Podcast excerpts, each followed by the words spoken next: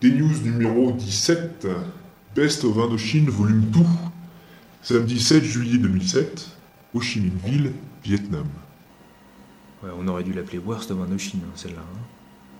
Qu'est-ce qui marmonne lui? Non, non, rien, c'est bon, là, ça va, là, j'en suis revenu. En fait, notre ressenti au Vietnam, il est un peu mitigé. Ça a plutôt mal commencé, et le temps de s'adapter, ben, on s'en va déjà.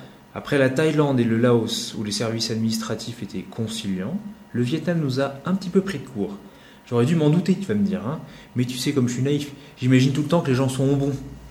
Séance grandiloquente d'examen de nos passeports à la frontière, officiers aimables comme des portes de prison soviétiques et un but d'autorité, tout un numéro façon film américain, euh, série B. Ouais, tout y était sauf Chuck Norris.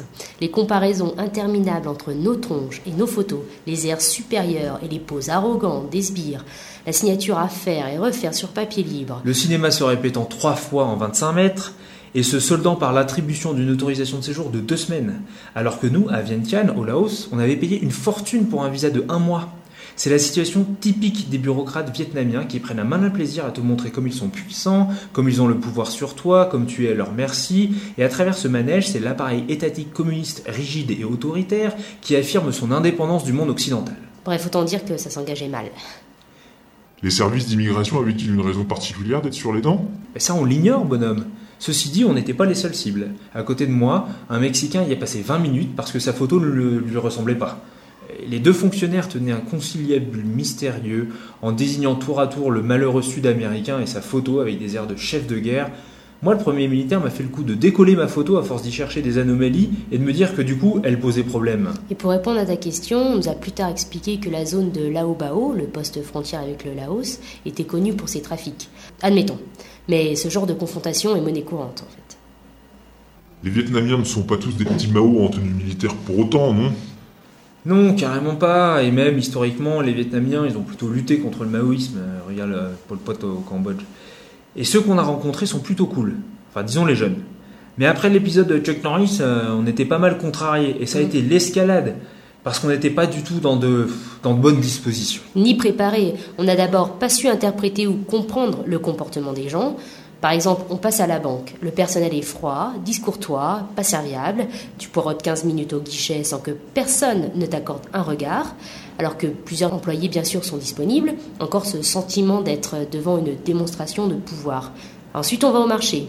On pensait connaître un peu les marchés asiatiques depuis un mois et demi qu'on est là. Mais au Vietnam, on t'agresse. Et disons qu'on t'interpelle de manière agressive tout le temps. C'est des ayous insistants devant chaque étal. Les maraîchères t'attrapent par le bras. Limite, elles t'assoient de force pour te vendre quelque chose. Les gens te poussent, te tirent sans vergogne. Idem pour les chauffeurs de taxi-vélo, taxi-moto, taxi-tout et n'importe quoi. Et puis dans les auberges, ambiance parano avec la confiscation des passeports pendant la durée de ton séjour, une obligation légale apparemment. Le dernier hôtel au Laos, ils nous ont compté une seule nuit au lieu de deux. Nous laissaient la clé et ne nous avaient jamais rien demandé. Le gardien était tout penaud quand on lui a expliqué qu'on était resté deux nuits et que c'était donc le double. Il aurait sûrement dû payer de sa poche la différence, le bougre. Moralité, euh, la marche était haute entre la Nouvelle-Zélande et l'Asie en général, mais au sein de l'Asie, la marche est haute pour rentrer au Vietnam. Ou précisément, on a le sentiment d'en avoir loupé une de marche et de tomber de haut. On s'est laissé surprendre en fait. Voilà, c'est ça. On s'est laissé surprendre. Et alors, une explication? Bah oui, tout s'explique toujours. Pendant trois jours, on s'est braqué. On comprenait pas les rafales grossières de Hello, hello, hello, hello, hello, what's your name, hello? Le long des routes et dans les villages, d'autant que quand on nous répondait, les gens ils s'esclaffaient bruyamment, tu vois, genre camion poète poète. on était aussi sur les dents à cause du trafic routier, qui de paisible au Laos est devenu complètement, mais alors complètement insensé au Vietnam. Et puis on s'est posé trois jours à Hue, ça me fait marrer ce nom. Ouais, c'est l'ancienne capitale impériale. Et puis là, on a réfléchi. Et lu un petit peu. Il faut bien comprendre quand dans un pays de taille moyenne, environ 3 cinquièmes de la France, où 85 millions d'habitants s'entassent principalement dans les deux deltas, delta rouge et le delta du Mekong, ou le long du littoral, les bonnes manières, tu oublies vite. C'est chacun pour sa pomme, la bonne blague dans un pays communiste. Mais bon, finalement tout se tient. Le Vietnam va trop vite et est trop peuplé pour avoir développé par exemple ce sens du savoir-vivre qu'on appréciait tant chez les Kiwis. Ensuite, on a découvert que les Vietnamiens, ils se marrent tout le temps. C'est leur manière d'être. Ils rigolent. Donc tu peux rigoler aussi. Hein. Ils nous montrent du doigt en se gondolant, bah on fait pareil. Un partout, euh, balle au centre et tout le monde se marre. Ils nous poussent sans ménagement, on sort les coudes de même. Personne ne s'en offusque. Faut juste comprendre euh, les règles du jeu. Ça n'a pas été évident et ça l'est toujours pas. On était presque soulagés de décarpir son quinzaine finalement. Mais on est des voyageurs, on ne peut pas attendre des pays, peuples ou cultures euh, qu'ils satisfassent à nos critères inconscients d'occidentaux. C'est à nous de nous adapter, vu qu'on est des visiteurs. C'est juste qu'avec la Nouvelle-Zélande, on s'était ramolli. Mais bon, tout a été plus facile à Saigon, ville plus ouverte, plus cosmopolite, et la cerise sur le gâteau, ça a été nos retrouvailles avec notre pote Guillaume. Sans compter le plaisir de le revoir, il a été un super guide et nous a montré le Vietnam dont il est tombé amoureux. Un Vietnam fascinant qui fait oublier la rancœur initiale. Conclusion, on a prolongé nos visas. Qui l'aurait cru? Et alors, euh, ça va mieux des deux? Fini de ronchonner Ouais, ça va bien, principalement grâce à Guillaume. hein. Quand je me fais harceler par des mototaxis, je les singe et je réponds en riant que je marche en tapant mes cuisses. Alors il se marre et il me laisse en paix. Et si je suis à moto moi-même, ce qui ne les empêche pas de tenter de vendre leurs services, je tapote mon casque du doigt en leur faisant des gros yeux. Double message. 1. Je suis pas client. 2. Je mets mon casque, moi. Un exemple parmi d'autres de comment se mettre au diapason et avoir du répondant. Ceci dit, euh, ici la marche ou le vélo, c'est une absurdité réservée aux pauvres ou aux fous. Pour 800 mètres, on prend la moto. L'Asie séculaire, temple de la bicyclette, tu oublies. Aujourd'hui, klaxon et pétarade. Et une pollution. À laquelle on a contribué quand euh, Guillaume nous a prêté sa seconde moto. On a d'abord marché. Saigon, c'est immense, c'est grand comme Paris. Et les rares trottoirs qu'on y trouve sont envahis de motos ou de boui Donc la marche, euh, c'est pas très réaliste. On a ensuite pris des mototaxis et ça, c'était suicidaire. Ah, bonne idée. On a fait du tandem, je t'explique pas le stress. Donc pour finir, on a récupéré la vieille moto de Guillaume. Une pensée pour Simon et sa bande. Le baptême du deux roues motorisé à Ho Chi Minh, c'est des sensations garanties. Et on s'est offert le luxe de se déplacer comme des vrais Vietnamiens. Alors, moins fanatique du klaxon, ceci dit. hein. Mm.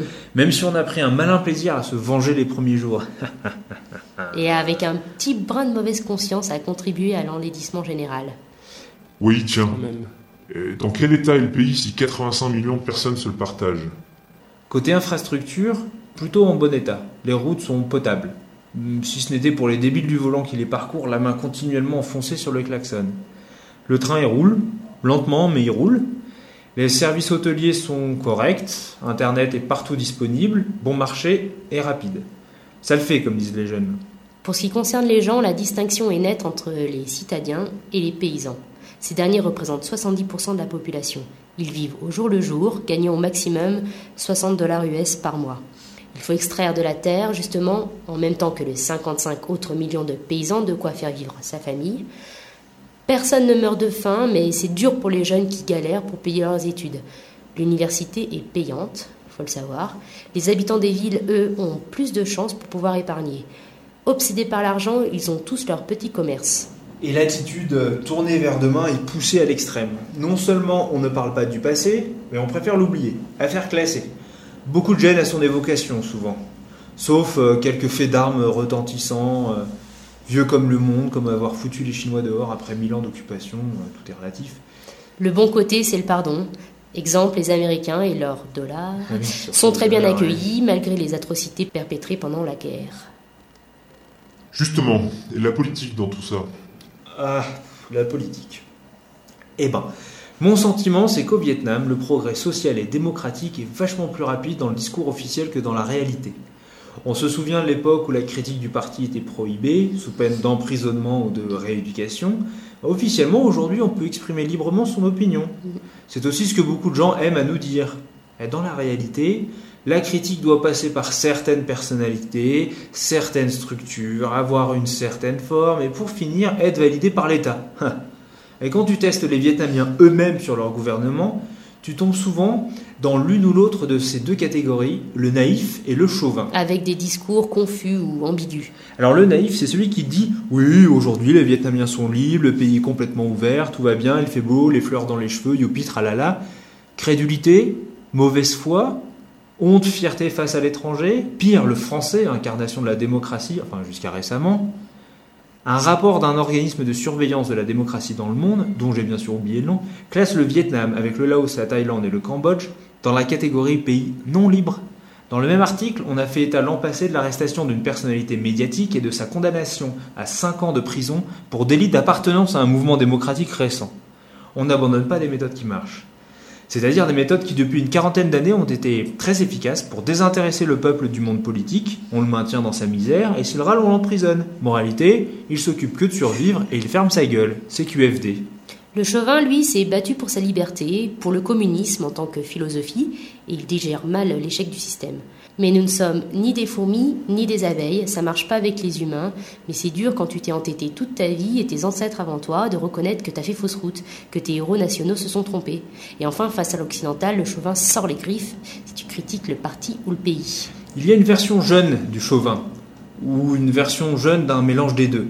C'est celui qui est né après les guerres et au moment de l'ouverture, ouverture au compte-goutte mais réelle, du Vietnam au reste du monde, soit euh, fin des années 80. Lui, il n'a pas souffert de toute cette géopolitique, et comme à l'école, on lui fait apprendre par cœur des ouvrages entiers de préceptes communistes, c'est véridique, il est un petit peu euh, formaté rouge, si tu vois ce que je veux dire. C'est parfois édifiant les conversations qu'on a. Imagine, exemple purement rhétorique. Un Vietnamien qui vient de lire la biographie de Mitterrand et débarque en France rencontre un étudiant qui lui soutient que non, l'ancien président n'a jamais eu de maîtresse ni payé leur logement avec les impôts des contribuables français.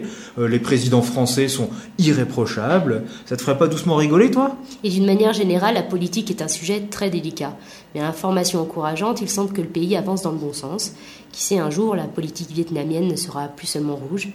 Le Laos, par exemple, parle aujourd'hui d'instaurer un régime multipartite.